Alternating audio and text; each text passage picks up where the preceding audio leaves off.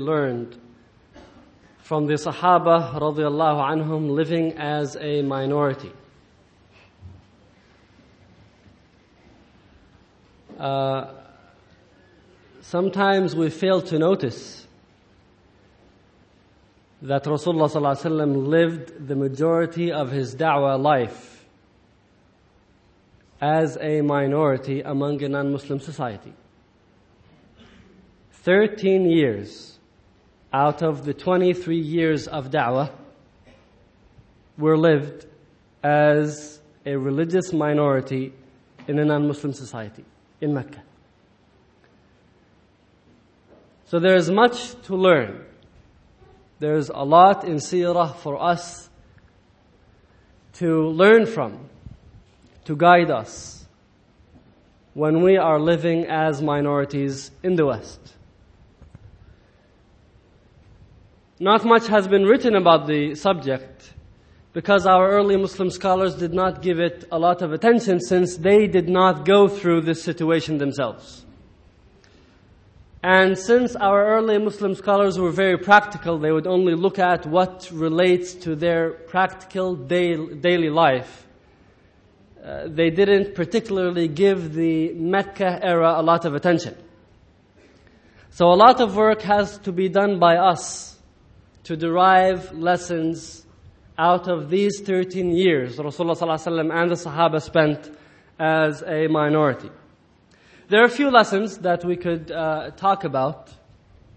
Uh, number one, when Allah subhanahu wa ta'ala revealed the ayah وَأَنذِرْ عَشِيرَتَكَ الْأَقْرَبِينَ This is an ayah that was revealed to Muhammad sallallahu alayhi wasallam commanding him to declare the message publicly. Initially, the da'wah was secret. Rasulullah ﷺ was preaching the message to his close associates, and it was not done publicly. He spoke to his wife Khadija, to his uh, adopted son Zayd bin Haritha, to uh, Abu Bakr as-Siddiq, to uh, Ali bin Abi Talib, whom Rasulullah ﷺ was raising in his household. He, he spoke to the people who are around him, but he did not declare the message publicly. This was the initial, initial stage of da'wah. The, sec- the next stage was the command from Allah subhanahu wa ta'ala to publicly declare the message.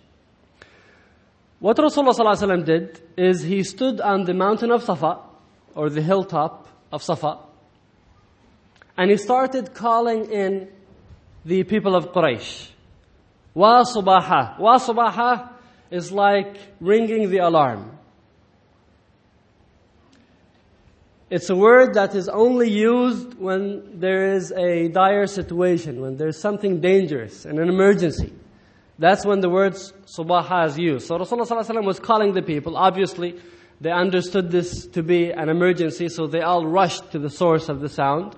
And they came to Rasulullah under the, under the hill of As-Safa. And whoever wasn't able to go would send somebody to convey the news back to them. So when they all gathered, Rasulullah told them, if I tell you that there's an army behind this mountain that is about to ambush you, would you believe me? قالوا ما جربنا عليك كذبا. They said, you have never lied to us before. We don't have any reason to disbelieve you. You are the truthful and honest as-Sadiq al-Amin. That's the nickname they gave to Muhammad sallallahu alayhi wasallam. So whatever you tell us, we'll believe it. Even if you tell us that there's an army right behind this hilltop that is about to attack us. Rasulullah sallallahu alayhi wasallam then said, فَإِنِّي نَذِيرٌ لَكُمْ بَيْنَ يَدَيْ عَذَابٍ أَلِيمٍ I came to deliver to you a warning before a severe punishment befalls you. Now the people of Quraysh already knew what Muhammad was talking about. They knew that he was preaching a new religion. It wasn't a secret. One man from Kinda, he came to visit Mecca before, and, uh, and he saw this man coming, walking out of his tent and praying. And then a woman came out and uh, prayed, and then uh, a young man came out and prayed. So this man asked Al-Abbas bin Abdul Muttalib, what are these people doing? I mean, he saw them doing some strange movements. It was salah, but he didn't know what they were doing. So he asked Al-Abbas, who are these people and what are they doing? Al-Abbas bin Abdul Muttalib said, well, that man who came out of the tent first is my nephew, Muhammad, salawatullahi wasalamu alayh. And the woman who followed him was his wife Khadija. And the young man was Ali bin Abi Talib. And they were praying. Because Muhammad ﷺ claims to be a prophet of God and is preaching a new religion. And that, these words were said while the message was in the secretive stage. But the news was out there and the people of Quraysh knew that Muhammad ﷺ was preaching a new religion, but he wasn't doing it publicly. So when Muhammad ﷺ stood on a Safa and said, I came to warn you, to deliver a warning to you, that a severe punishment will befall you if you don't believe, they knew what he was talking about. Abu Lahab responded and said, Tabban laka sa'ir al-yawm alihada jama'tana. May evil befall you the rest of your day. Is this why you called us? Now Abu Lahab was a businessman. And Rasulullah ﷺ called, called them during the official business hours. So he took time off of work to go and listen to what was going on. And he thought it was an emergency. And here it is, Muhammad ﷺ speaking about religion. So Abu Lahab was quite aggravated by that because religion was not on his mind. He was a businessman, busy making wealth and money. So he told Muhammad ﷺ, Is that all what you had to say to us? Is this why you called us? May evil befall you the rest of your day. And subhanAllah, Abu Lahab is not unique in that. Usually you would find that people do not want to give religion a lot of time. People don't want to think about their salvation. They don't want to think about what will happen to them after death. Just go to Victoria Station and look at the faces of the people, how they are rushing around, running like robots, chasing dunya, like a wolf is chasing a prey in a forest. And if you ask a person to give you half an hour of their time to talk about religion, they'll tell you we're busy. We don't have time for that. But the same person doesn't have a problem spending hours and hours reading newspapers, uh, searching for information on how to buy a refrigerator, which is the best brand, and how to save a few bucks here and there. I would spend hours and hours uh, when I, before I want to buy a used car. I would read the Blue Book. In the U.S., we have what is called the Blue Book. It has the prices of used cars. So I'll go out to the library, check out the blue book, look at the prices, and then I will go in the classified ads in the newspaper and see what is the best deal. And days and days of my life are wasted so that I'll save some money when I buy a used car. But I'm not willing to give time to listen to religion. Abu Lahab was busy with business. Leave me alone.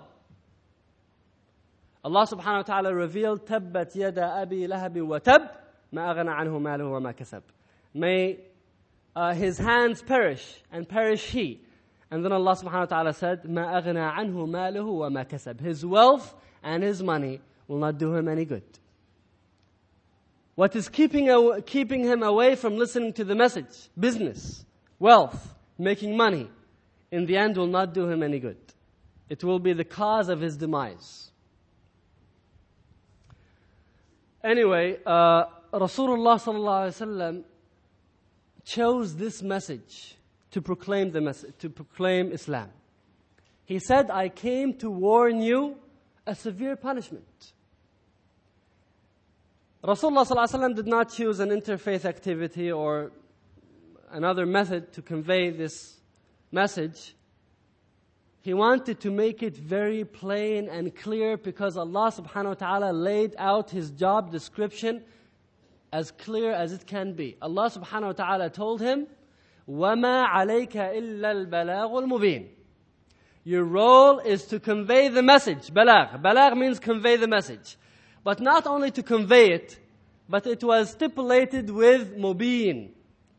The balagh has to be mubin, and mubin means very clear, clear as the sun.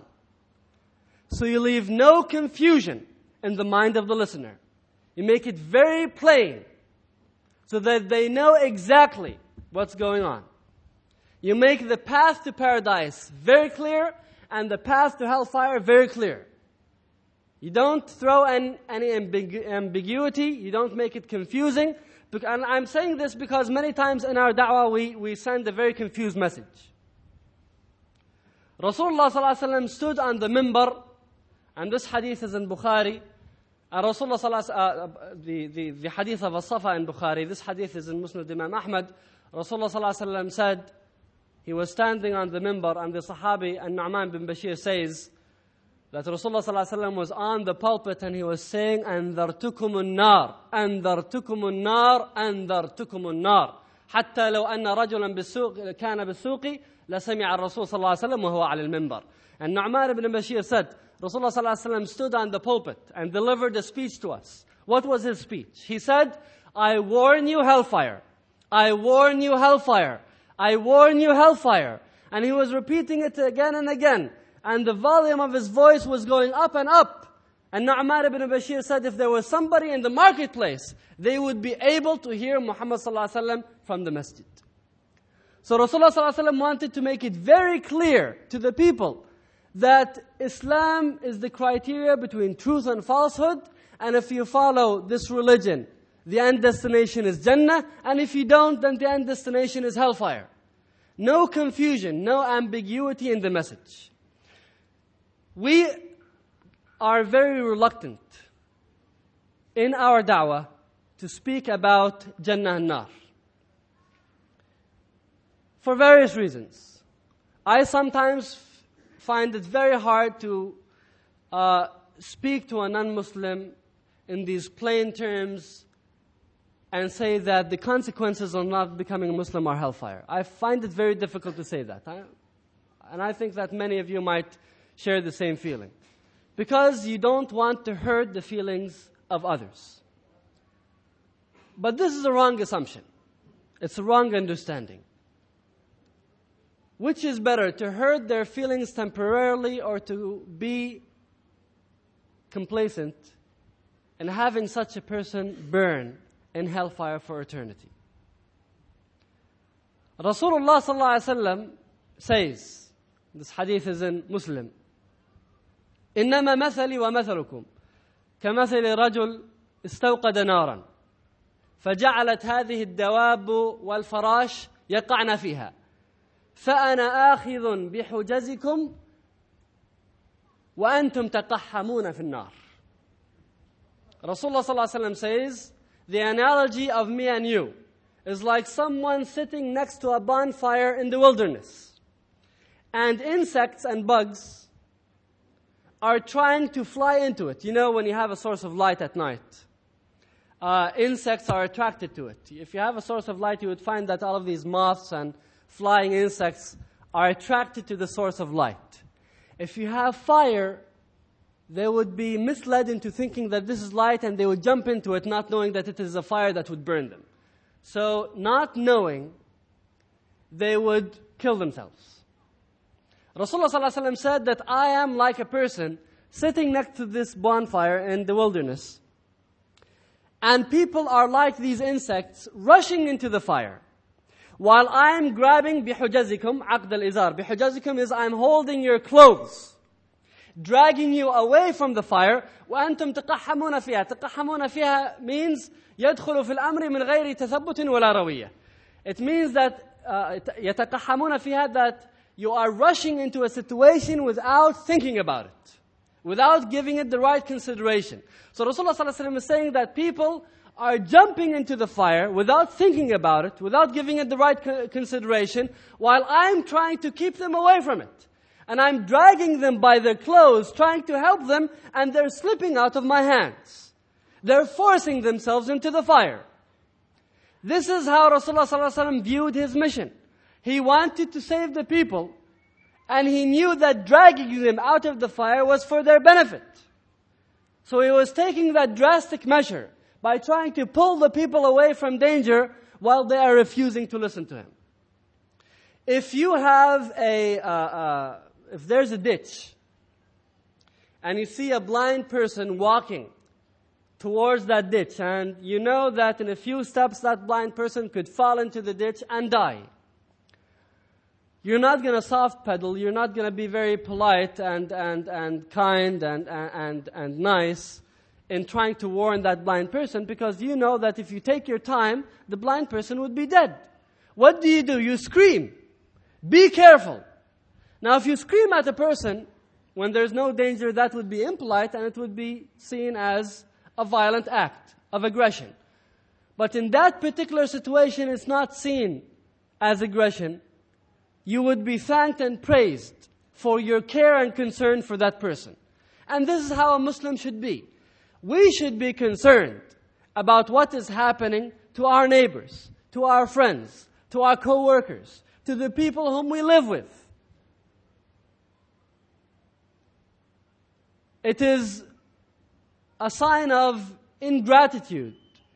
We're being ungrateful. We're being, uh, we're not being concerned if we know that our neighbors and friends, their fate is hellfire and we're doing nothing about it. So our first role as a Muslim minority living among non-Muslims is to proclaim the message publicly. And when we convey the message, we convey it in very plain and clear terms, with no confusion. I mean, it is not justice to deliver the message to a person and not make the consequences clear to them, and then this person would come on the day of judgment and say, Oh Allah, they did not give me a fair warning. The message was not made clear to me. I was told that this is exact, exactly just like any other religion. We're just like you. That, that is what I was told. Allah subhanahu wa ta'ala says, إن الدين عند الله الإسلام ومن يبتغي غير الإسلام دينا فلن يقبل منها Allah made it very clear that the only religion acceptable in the eyes of Allah is Islam. So uh, we are fooling others when, we, when they tell them that, when we tell them that Islam is like your religion. I mean, sometimes we try to be polite and say, there's no difference. No, there is difference. This is the path to Jannah and that is the path to hellfire. And it is difficult for me to do that, and I feel that it's maybe difficult for many of you, but the truth is the truth and we need to state it. So the first thing is that we have balagh mubin. Now, also on the other hand, uh, we have to have hikmah in conveying the message. See, Islam is the middle way. You have you have two extremes in every situation. And then you have a middle way. So we talked about the extreme of, of uh, sugarcoating and, and not being honest in conveying the message, but we also need to make sure that we don't become arrogant when we're conveying the message, that we don't uh, uh, commit aggression when we're conveying the message. And the example I like to give in how we should make da'wah is uh, think about yourself in the delivery business. You are working with DHL, or I, I, don't know what you would call it over here, but in America we have DHL, we have uh, FedEx, UPS. You're delivering packages. All right? So you have a package with you. The package needs to be delivered to the people. Now, you have no right to tamper with the contents of the package because the package is from Allah. You don't have a right to play with the contents, to change it, to compromise it, to add to it, to subtract from it. The message is from Allah. This package has to be delivered the way it is. You cannot change the contents of it. Allah subhanahu wa ta'ala told Muhammad sallallahu alaihi wasallam, if you do not convey the message in its entirety, you have not conveyed the message. If you don't convey the whole thing, then you haven't conveyed anything. So we have to convey the, pa- the, the package as it is, intact, without opening it, without tampering with it. So where does the wisdom come into play? It is the method of conveying the package. So rather than knocking on the door with a hammer, and then when the person opens the door, you throw the package in their face. No. You knock the door very politely. And then when they open the door, you have a big smile on your face. And you deliver the package and you say, uh, any polite words, I don't remember what they usually say uh, when they deliver UPS packages, but they do it in a very kind manner. I mean, you, uh, with, with I, I, had this uh, uh, uh African American uh, person. He was the one who was working with UPS in my area, and he would deliver the packages. And subhanAllah, the method he would deliver the package uh, is, is so wonderful and, and, and nice.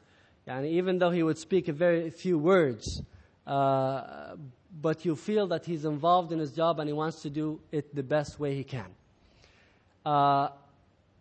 and that is the impression you should give to the person you're making da'wah to. You should make them feel that you have confidence in your message, that you love it, that it, says, it means everything to you, and that you're very keen to deliver this gift to the other person. So, this is the hikmah. And uh, when Allah subhanahu wa ta'ala says, وَدْعُ إِلَى سَبِيلِ رَبِّكَ بِالْحِكْمَةِ وَالْمَوْعِظَ الْحَسَنَةِ uh, one of the dua, he, he explained the word hikmah to mean uh, saying the right thing, the right time, the right place to the right person. You do it right.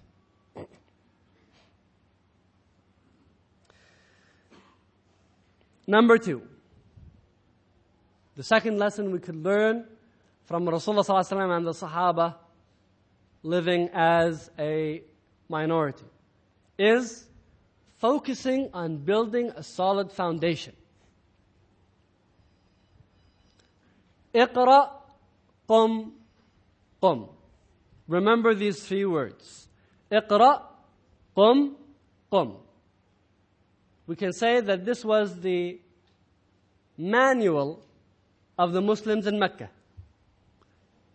The first ayat revealed to Rasulullah sallallahu alaihi wasallam, "Iqra bismi rabbika alladhi khalaq." Read or recite in the name of your Lord who created. Reading, learning. Now the word iqra in Arabic could mean read and can mean recite. In the case of Rasulullah sallallahu it means recite. Rasulullah sallallahu was not obligated to read. He was illiterate and he remained illiterate until his death. Why does Rasulullah sallallahu have to learn how to read when he has been taught directly by Allah subhanahu wa ta'ala? What purpose would reading serve Muhammad ﷺ when he is receiving the angel Jibreel to come with knowledge straight from Allah subhanahu wa ta'ala? So it served no purpose for Rasulullah ﷺ to learn how to read. And then Allah subhanahu wa ta'ala says that if you were a person who was literate, then the non-believers would have said that he learned it from another source. إِذَا لَارْتَابَ الْمُبْطِلُونَ Allah subhanahu wa ta'ala says that would cause doubts in the hearts of the wrongdoers. So there was a wisdom behind Muhammad ﷺ being illiterate. But for us, we're never going to receive any revelation. Therefore, for us, we have to learn how to read. And that's why Islam made a revolution among the Muslims and turned them from being an illiterate nation into, into being the scholars of the world, the learned society among humanity in a very short time. So for us, we have to learn we have to study, we have to give importance and precedence to knowledge. So the first thing that Rasulullah did in Mecca, what was the first institution that Rasulullah actually the first and only institution that Rasulullah established in Mecca? What was it? Dar al-Arqam. The first and only institution Rasulullah established in Mecca was Dar al-Arqam, a center for learning, collective learning. And what was the first institution that Rasulullah established in Medina? Al Masjid al Nabawi, a center for learning and worshipping. So, ilm is something that we need to learn as a, as a Muslim minority. Learning knowledge. Qum. The second ayat revealed to Rasulullah sallallahu alaihi wasallam, Ya ayyuhal muddathir, قم فأنذر. O you, wrapped up in your garments, stand up and deliver the warning. When Rasulullah first had contact with Jibreel for the first time, Rasulullah rushed home. He was shivering and cold. And he told Khadija, radiallahu anha, zammilini zammilini. Or zammiluni zammiluni, dathiruni dathiruni. Wrap me up in my garments. Rasulullah was shivering and feeling cold. So he asked his wife to wrap him up in garments. Rasulullah sallallahu uh, Allah subhanahu wa ta'ala told Muhammad sallallahu you have to stand up. You have to stand up and deliver the warning. Now that you learned, now that you have the knowledge, you must deliver it. You must warn the people. You must teach them the knowledge that you learned. You cannot just learn knowledge for yourself. Now that you learned it, the next stage is to teach it and convey it. قُمْ فَأَنذِرْ Stand up and warn. And then the third set of ayat that were revealed to Muhammad ﷺ were يَا أَيُّهَا الْمُزَّمِّلْ قُمِ اللَّيْلَ إِلَّا قَلِيلًا Now that you have learned the knowledge and you are warning, you have to have ibadah that goes alongside with da'wah and learning. Ibadah is a must that should go along with this. Otherwise, the heart would become solid like a rock. So ibadah goes along with da'wah and learning. There can be no learning and no da'wah without a strong backbone of ibadah. And because the Muslims were in the stage of foundation, setting the foundation, salah for them was not prescribed as five daily prayers. Salah for them was praying for a whole third of the night. قم الليل إلا قليلا نصفه وأنقص منه قليلا أو زد عليه ورتل القرآن ترتيلا You have to pray. It was obligatory on them. It was mandatory that they have to pray Qiyam al-Layl. And that was a special requirement for the generation of foundation. They needed to have an additional dose of ibadah. For us it became voluntary, recommended, strongly recommended ibadah, but for them it was mandatory. Now for the dua, for the one who is in the field of da'wah, uh, ibadah becomes important to them like it was for the Sahaba because they are the ones who are leading the Ummah. Therefore, Qiyamul Layl and these ibadat are very, very important to go alongside with da'wah and teaching. So as a Muslim minority living in the West, we have to have these three components. This is our manual book. Iqra, qum, qum. This is the foundation of any da'wah. Learning, which is food for the mind, Da'wah, you're paying the taxes on what you learned and you're conveying it to others. We know the punishment of kitman al-ilm, concealing knowledge. And then ibadah, which is food for the heart.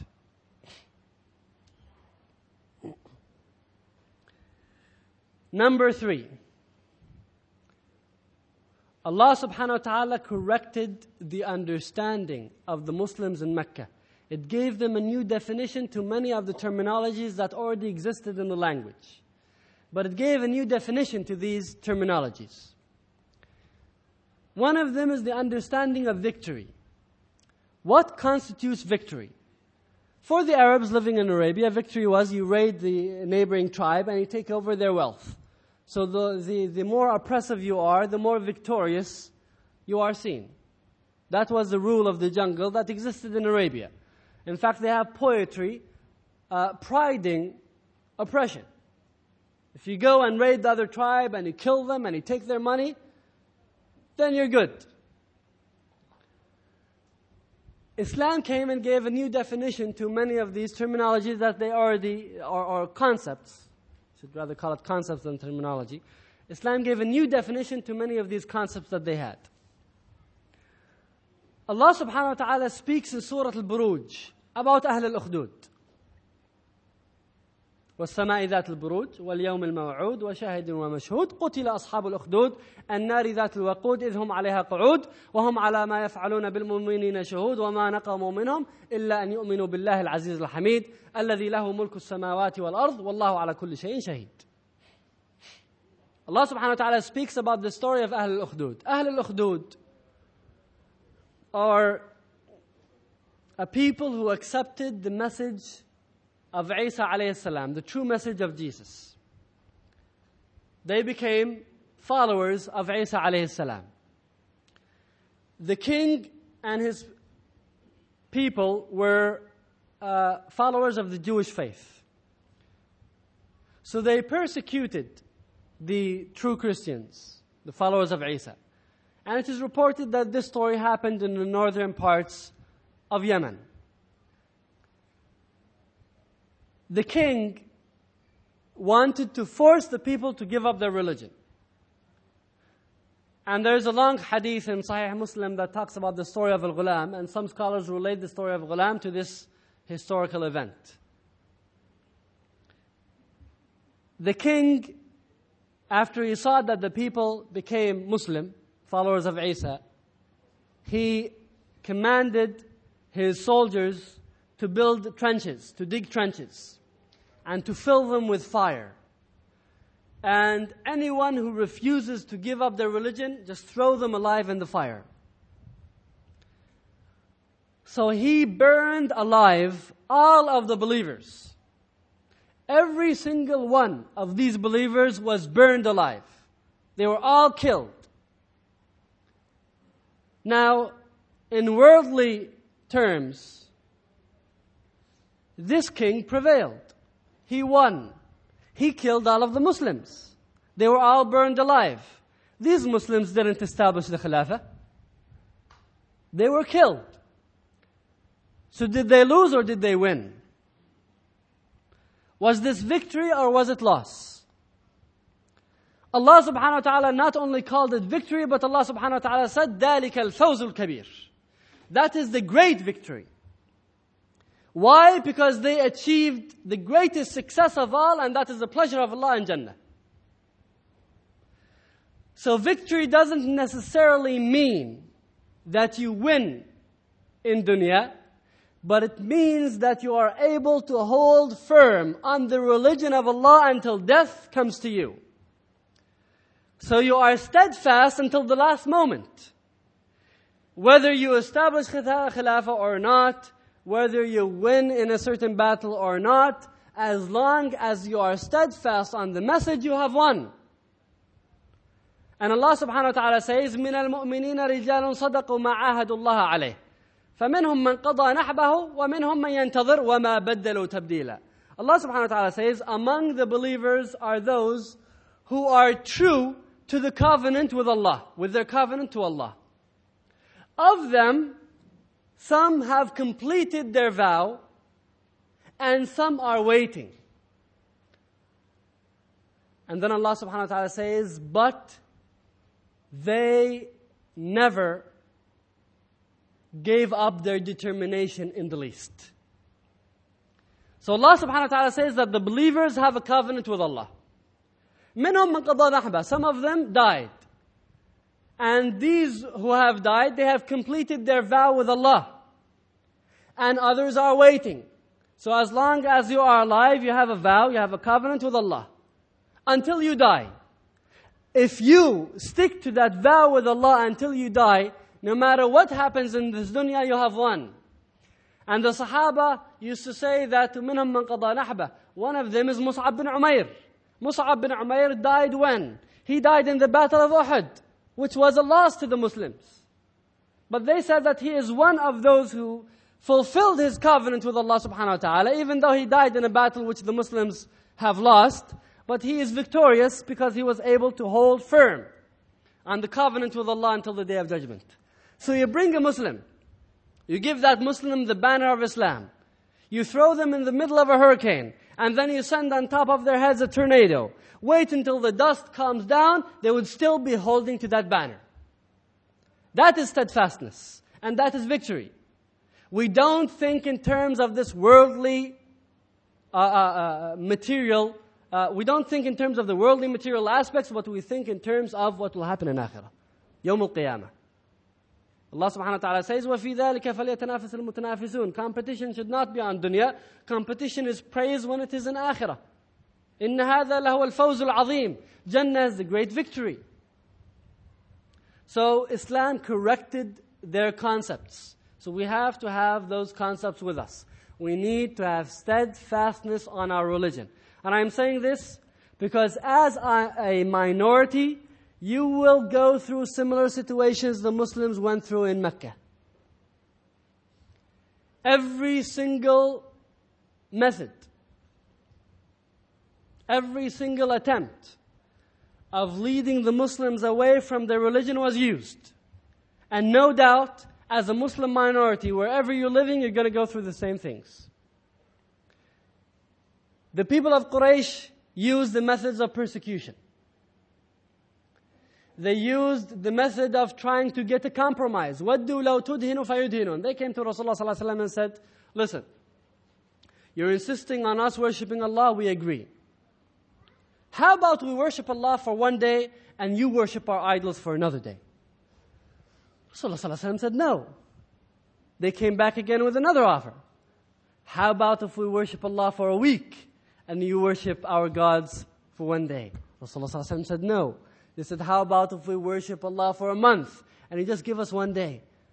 Allah subhanahu wa ta'ala said, قُلْ يَا أَيُّهَا الْكَافِرُونَ لَا أَعْبُدُ مَا تَعْبُدُونَ O you disbelievers, I will not worship what you worship.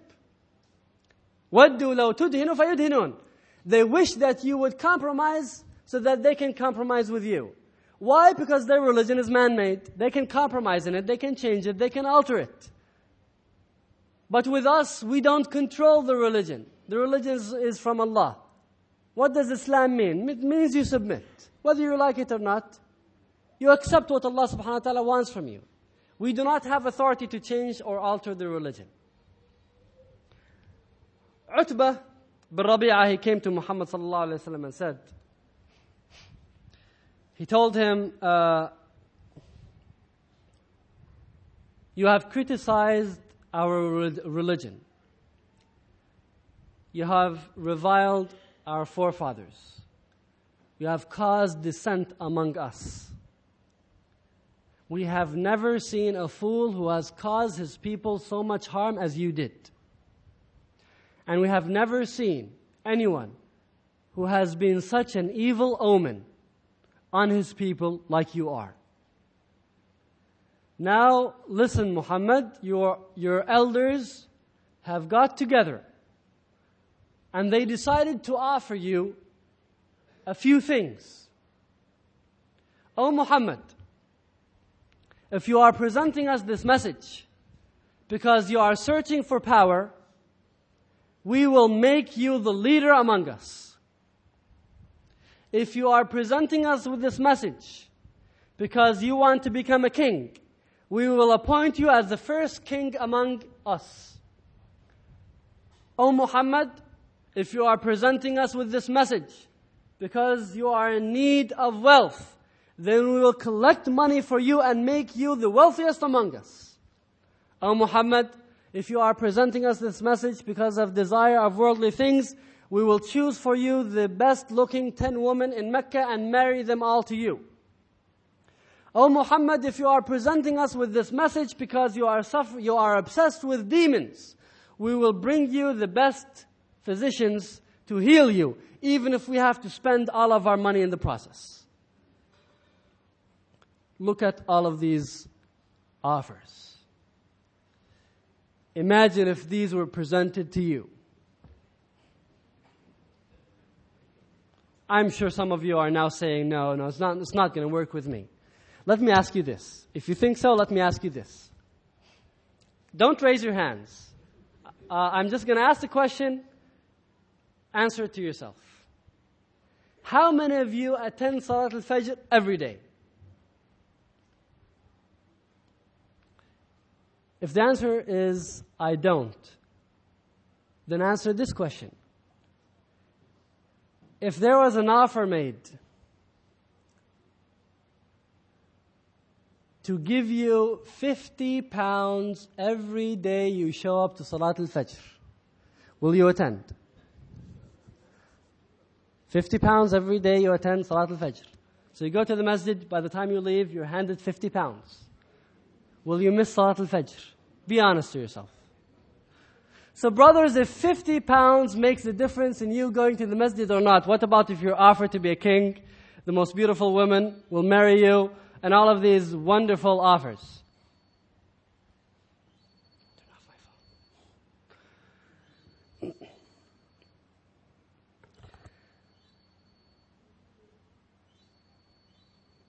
So, all of these temptations were presented to the Muslims in Mecca. They tried to seduce them. And when sarra didn't work, then they used darra. When offers, good offers didn't work, then persecution came into play. As Muslims, we will go through this. This is the sunnah of Allah subhanahu wa ta'ala. I mean, it's something that will uh, no doubt happen. Uh, they used uh, physical pain.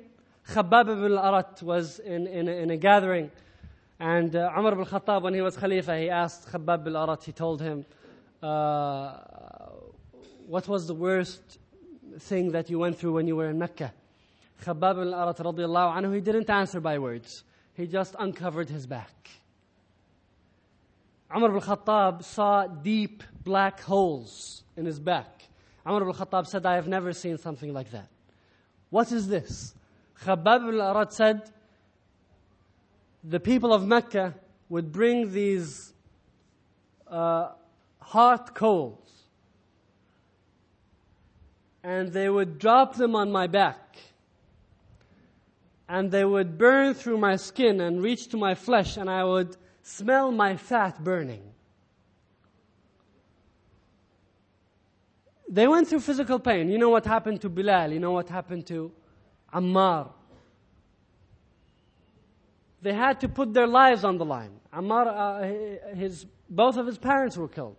Sumayya was stabbed in her private parts and she died. Uh, Yasser was killed.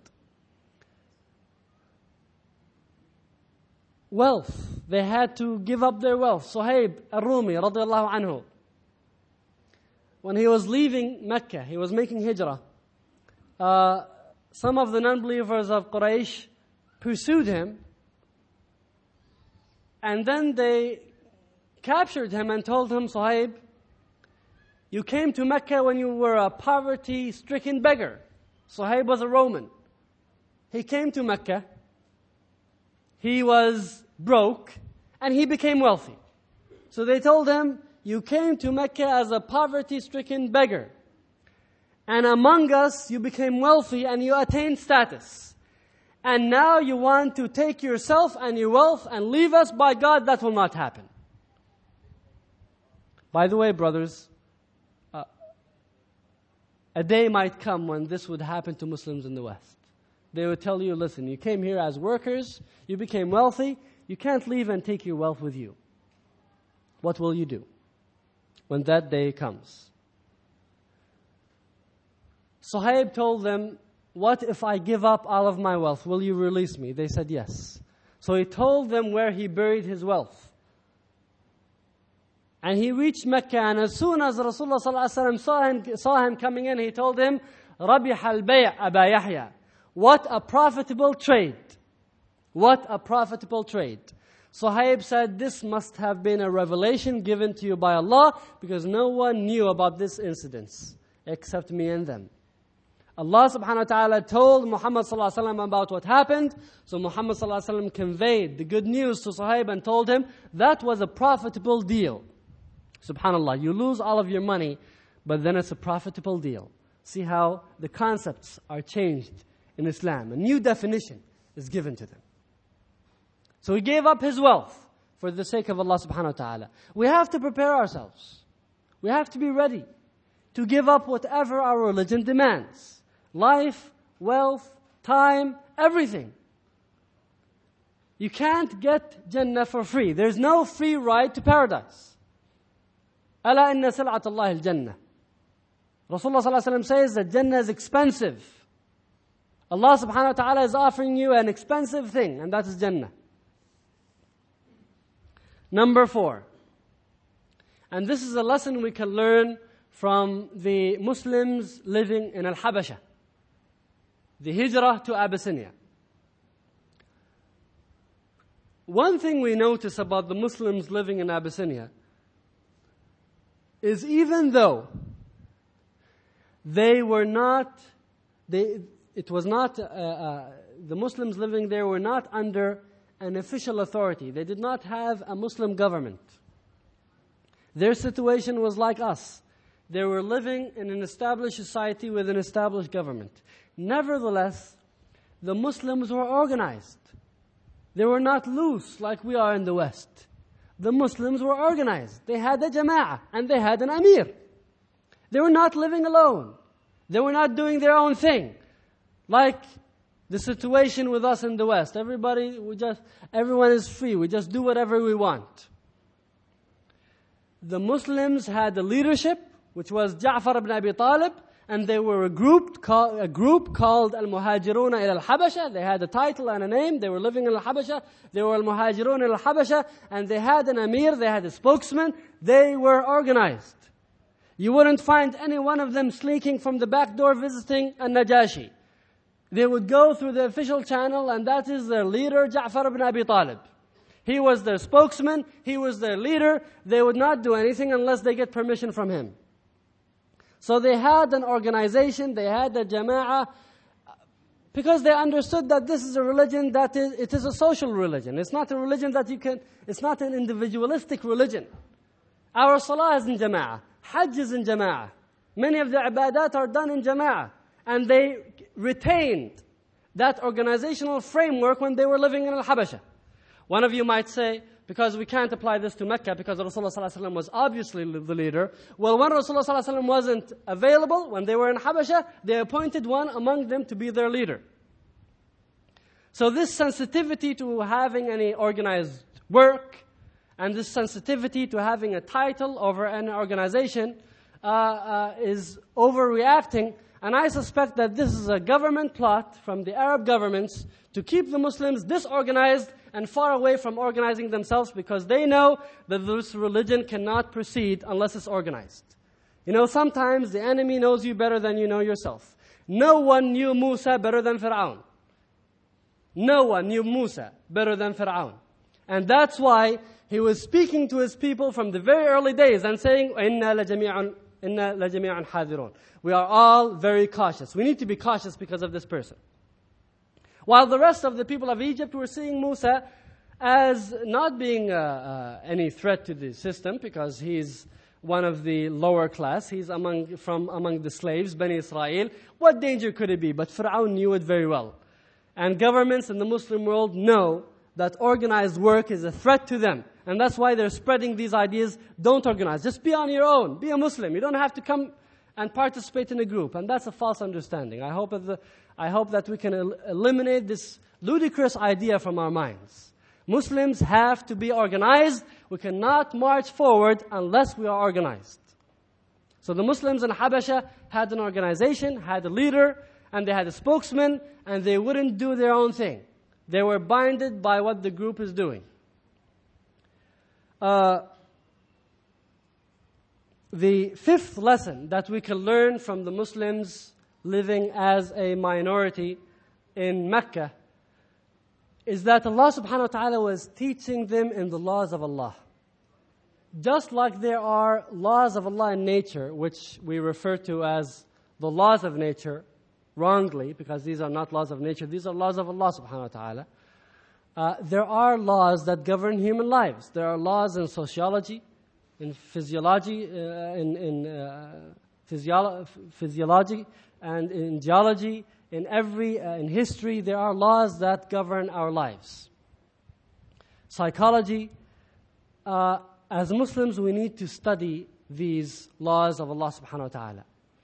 And uh, when Rasulullah wasallam first received the message, Khadija radiallahu anha took him to Waraqa bin Nawfal, an old man with experience and wisdom. So Waraqa bin Nawfal asked Rasulullah about what has happened to him. When Rasulullah described his contact with, his first contact with revelation, Waraqa bin Nawfal immediately knew that this was Jibreel alayhi salam descending on Muhammad with wahi. He said, هذا الناموس الأكبر الذي نزل على موسى. And then he told Muhammad sallallahu an interesting statement. ليتني كنت فيها جذعا حين يخرجك قومك من أرضك. I wish that I were young when your people are going to drive you out of your land. This statement was a surprise to Rasulullah my people would drive me out of my land? And Rasulullah had every right to be surprised. First of all, because Muhammad was the most beloved man in Quraysh. They all loved him. They adored him. They called him a Sadiq al-Amin, the truthful and the honest. And then Muhammad waslam had no quarrel with them. How come they would drive him out of his land? Third of all, he came from the most noble family in Quraysh. He was the grandson of Abdul Muttalib, the head of Quraysh. How could they drive me out of his land? So Rasulullah asked Waraqah, أَوَ مُخْرِجِيَّهُمْ Would they drive me out of my land?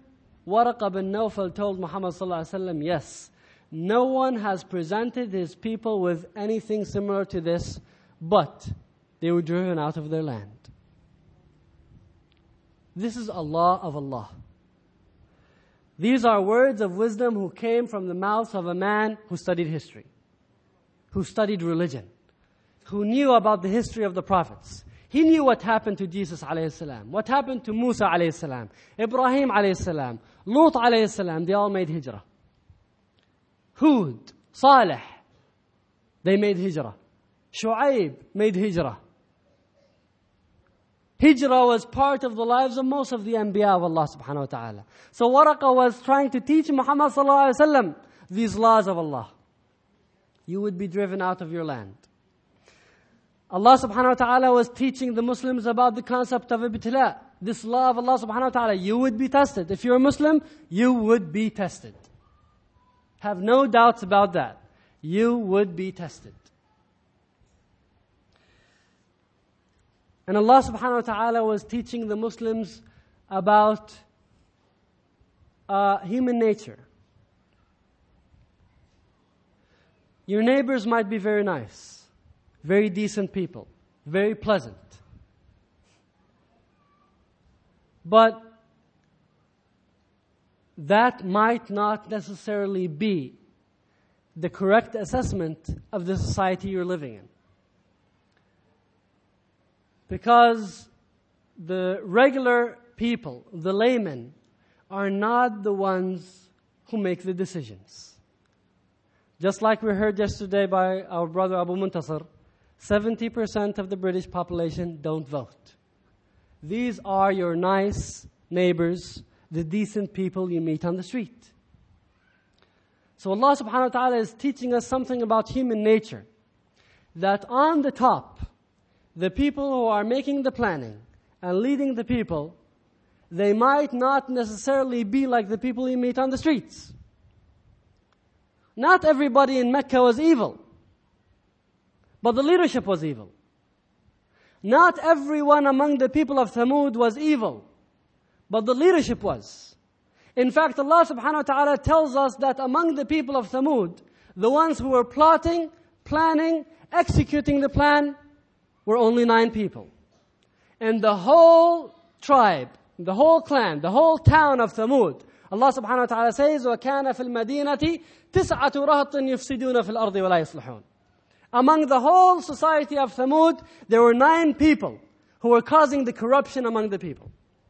And Allah subhanahu wa ta'ala says, وَكَذَلِكَ جَعَلْنَا فِي كُلِّ قَرْيَةٍ أَكَابِرَ مُجْرِمِيهَا لِيَمْكُرُوا فِيهَا Allah subhanahu wa ta'ala says, and thus have we made leaders in every society, the corrupt among the society, and they are the ones who are planning wickedness in the society. And these are the ones who are described in Quran as being al-mala. The word for them in Quran is al-mala.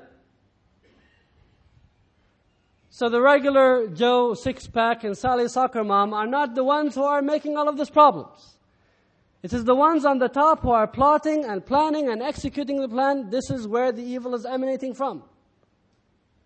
And the mala in every society could be different than others. You know, in the society of Egypt, Pharaoh might have some different characteristics than the Roman emperor, than the leadership of Persia, but they have a common denominator. There are some common traits among them.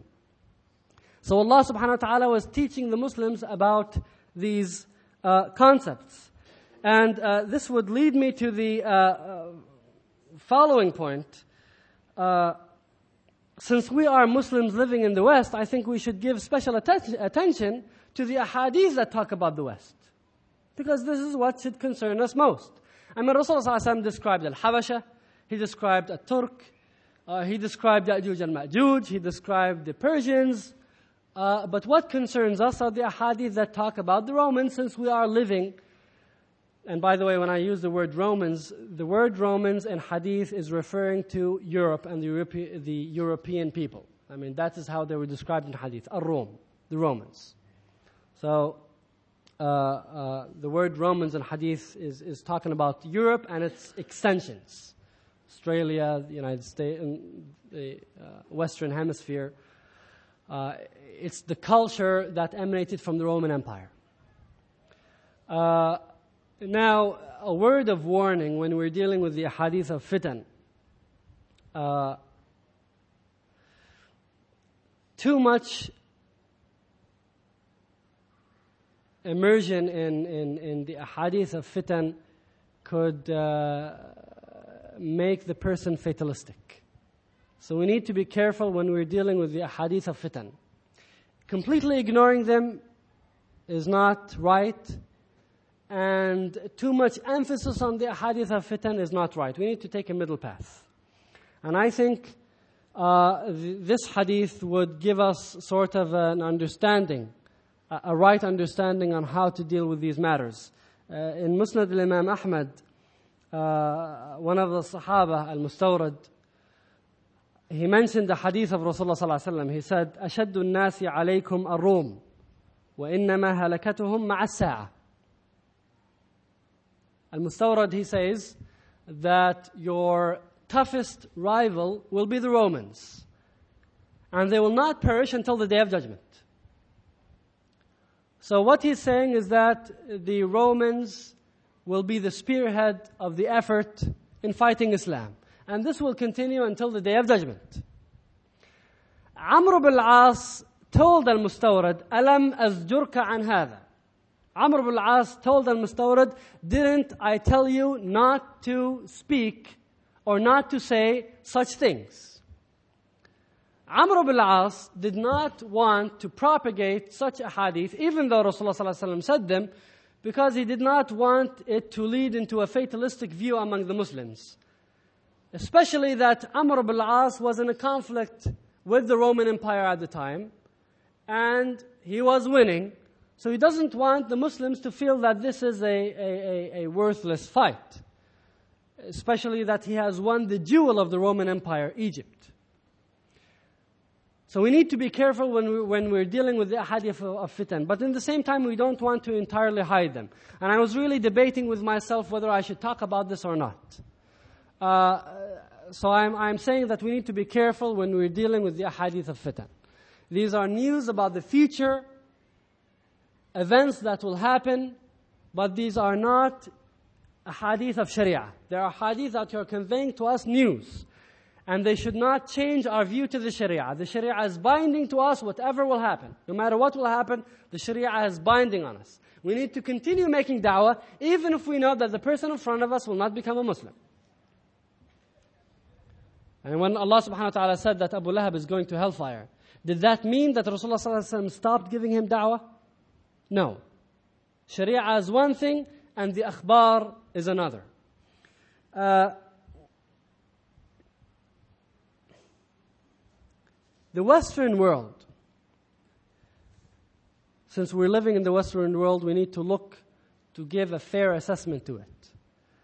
The Western world tends to be the furthest from the natural disposition, al-fitrah.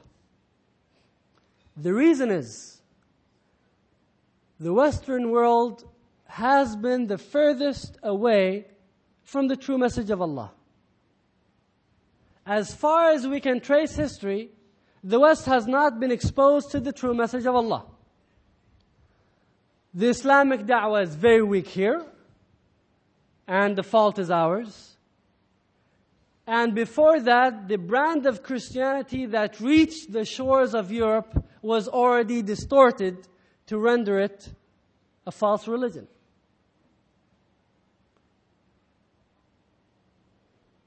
So Europe has been living away from the light of Allah subhanahu wa ta'ala for a very long time, and that's why it tends to be away from fitrah because of that. Now, if you notice with uh, the situation of the Western world, uh, or the hadith in which Rasulullah talks about a Rum, the hadith make it very clear that a Rum are going to be the spearhead of the effort in fighting the light of Allah subhanahu wa ta'ala. You can also uh, give the West credit of being the first society in the world to produce enough weapons to wipe out the entire world. It has never happened or occurred in history that one society would produce enough weapons to bring the whole civilization of the world to a halt. And it's ironic that we find the same governments who own these weapons are talking about the small, miserable bombs that Saddam Hussein and others might have. I mean, he has weapons of mass destruction, therefore we need to bomb him. While the US has in its stockpile enough weapons to wipe out the entire human race. The West or Europe can be credited with wiping out the indigenous population of three continents of the world. And that's also an unprecedented act in history. North America, South America, and Australia. The indigenous population was wiped out. They only left a few as artifacts for anthropological studies.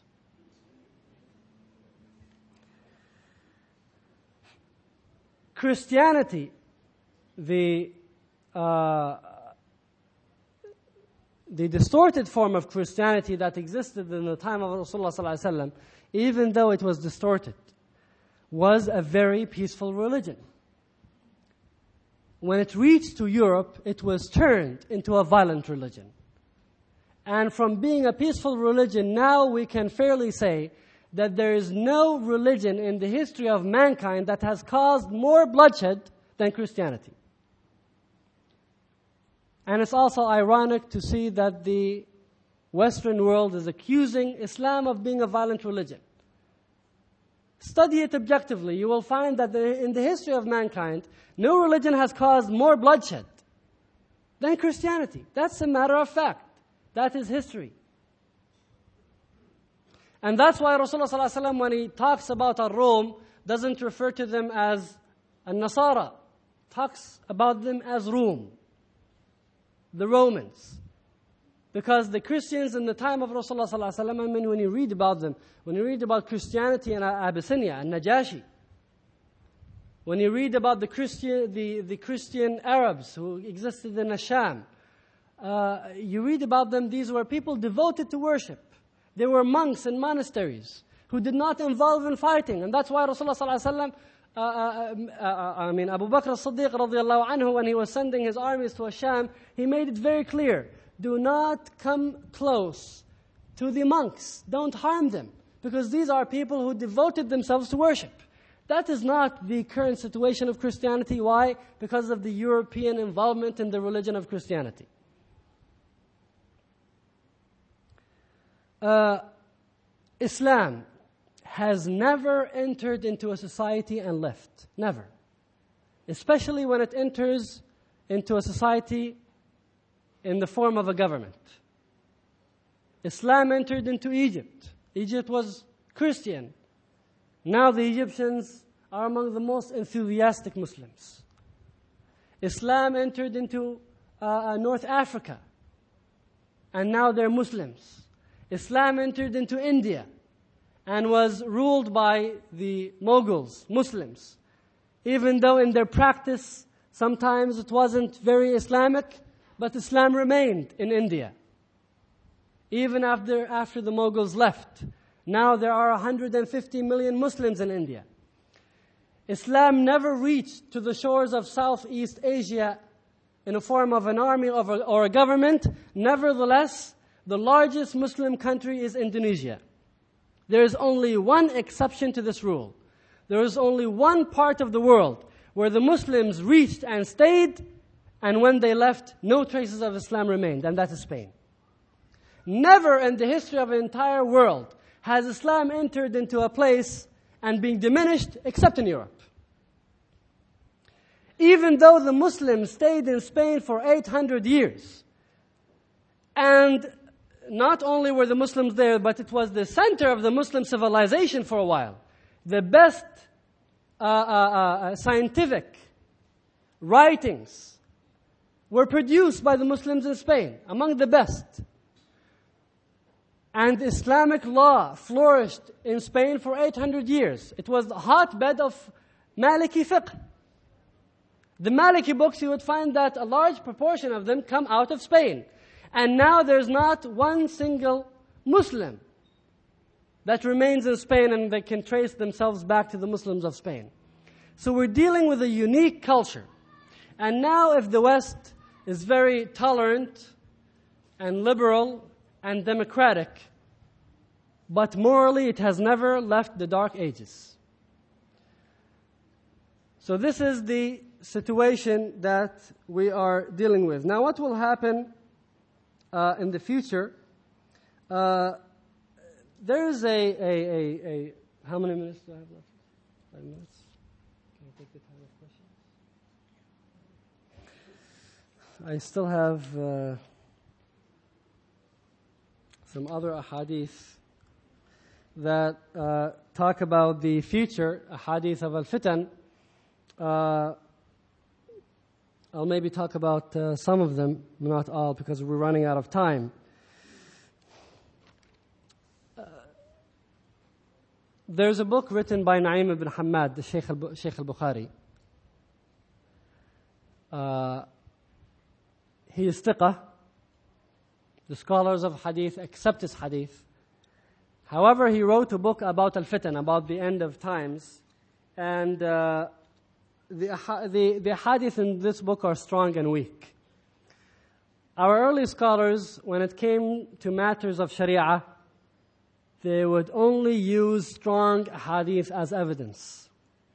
But when they were dealing with history, when they were dealing with the end of time, when they were dealing with fadail a'mal, some of them tended to be more flexible.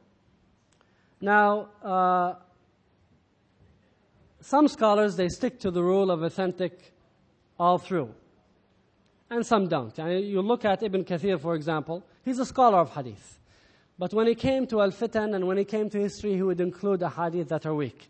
So I, am mentioning this as a disclaimer uh, to say that some of these hadith might not necessarily be strong. The problem is this book hasn't, uh, tahqiq hasn't been done on this book to sift through the hadith and determine what is strong and what is weak. Uh, until that work is done, then we will not be able to distinguish. But uh, I will mention some of these hadith with the disclaimer that some of them might not be strong. Rasulullah says about the end times. Now, there's a statement that is mentioned in an authentic hadith. Let me mention this first. That da'wah will flourish in the West. And many Westerners will become Muslim and they will be with the Muslims. So that also needs to be mentioned, and this is mentioned in authentic hadith that Islam will spread and many of the people in the West will become Muslim. However, the majority won't, and the majority who won't become Muslim are going to be the spearhead of, in the effort of fighting Islam. Uh, I will have to cut this short. I have two minutes left. So I'll skip these ahadith and jump to the to what will be the fate of the Muslims in the West.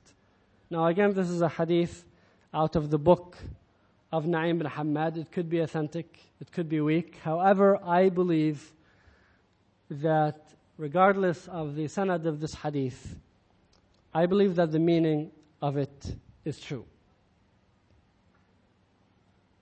If you study history, I think you will reach to the same conclusion. Rasulullah ﷺ says, ثم يعد الروم على من بأرضهم من العرب فيقتلوهم حتى لا يبقى بأرض الروم عربي ولا عربية ولا ولد عربي إلا قتل Rasulullah ﷺ says, the Romans are going to approach all of the Arabs who are living in their midst. And every Arab man and woman and child will be killed. They will all be exterminated. A holocaust. Now the hadith didn't say Muslims, it said Arabs. But it is an acceptable form of expression in Arabic to use the part to express the whole. It is acceptable in, Arab to, in, in Arabic to use a part of a group to describe the whole, to add a particular emphasis to this group. And it makes sense that the uh, Arabs would go through an added persecution for a few reasons. Number one, you find that in the Western literature there is a, a, a, a, strong dislike to anything that is Arab. Arab culture, Arab land, Arab uh, tradition. You find this uh, racial tone in Western literature. Number two, the focal point of the events of the end of time is going to be Palestine. That will be the center the, of the, of the uh, end of time events. It will be in the Holy Land. You find that the hadith of al-fitan are all revolving around Palestine. So quite naturally, the people who are closest to this focal point are going to be affected the most. But you should not understand this to mean that everybody else will not go through this. It is just to add an emphasis to this particular group among Muslims. Because in the authentic hadith that I mentioned to you, that many Westerners will become Muslim, the hadith goes on to say that the leader of the Roman army will ask the Muslims to give up, to hand over all of the Romans who became Muslim. They want to take them back and kill them. But then the Muslim leader will say, we will never give up our brothers. So Islam does not recognize ethnicity. If you're a Muslim, you're part of the Ummah. You become a brother of the rest of the Ummah. So the Muslims will refuse to give up the Romans who became Muslim because they're part of the Ummah. So the persecution will not strictly be to the uh, uh Arabs, it will include others. Uh, I have to take a few more minutes. I don't want to close on this pessimistic tone. We have to uh, have a better ending. Uh,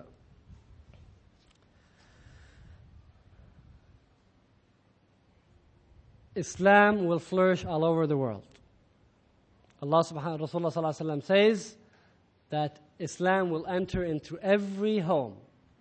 And Rasulullah says, The whole world was shown to me, and Allah told me that my religion will reach all of it. Uh, I finally want to say that as minorities living in the West, we are binded by the fiqh of minorities.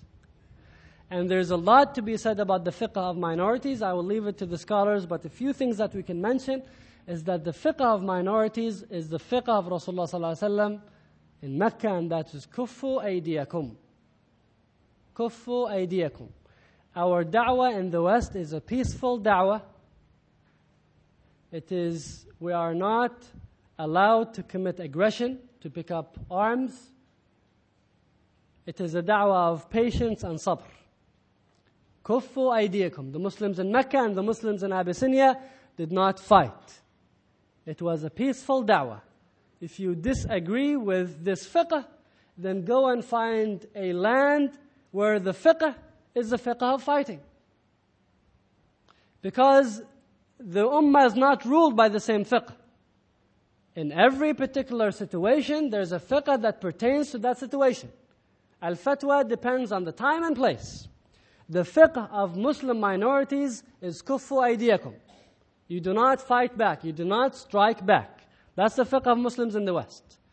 And the jihad of the Muslims in the West is the jihad which Allah prescribed in Quran. وَجَاهِدْهُمْ بِهِ جِهَادًا كَبِيرًا Your jihad is with Quran. Your jihad is by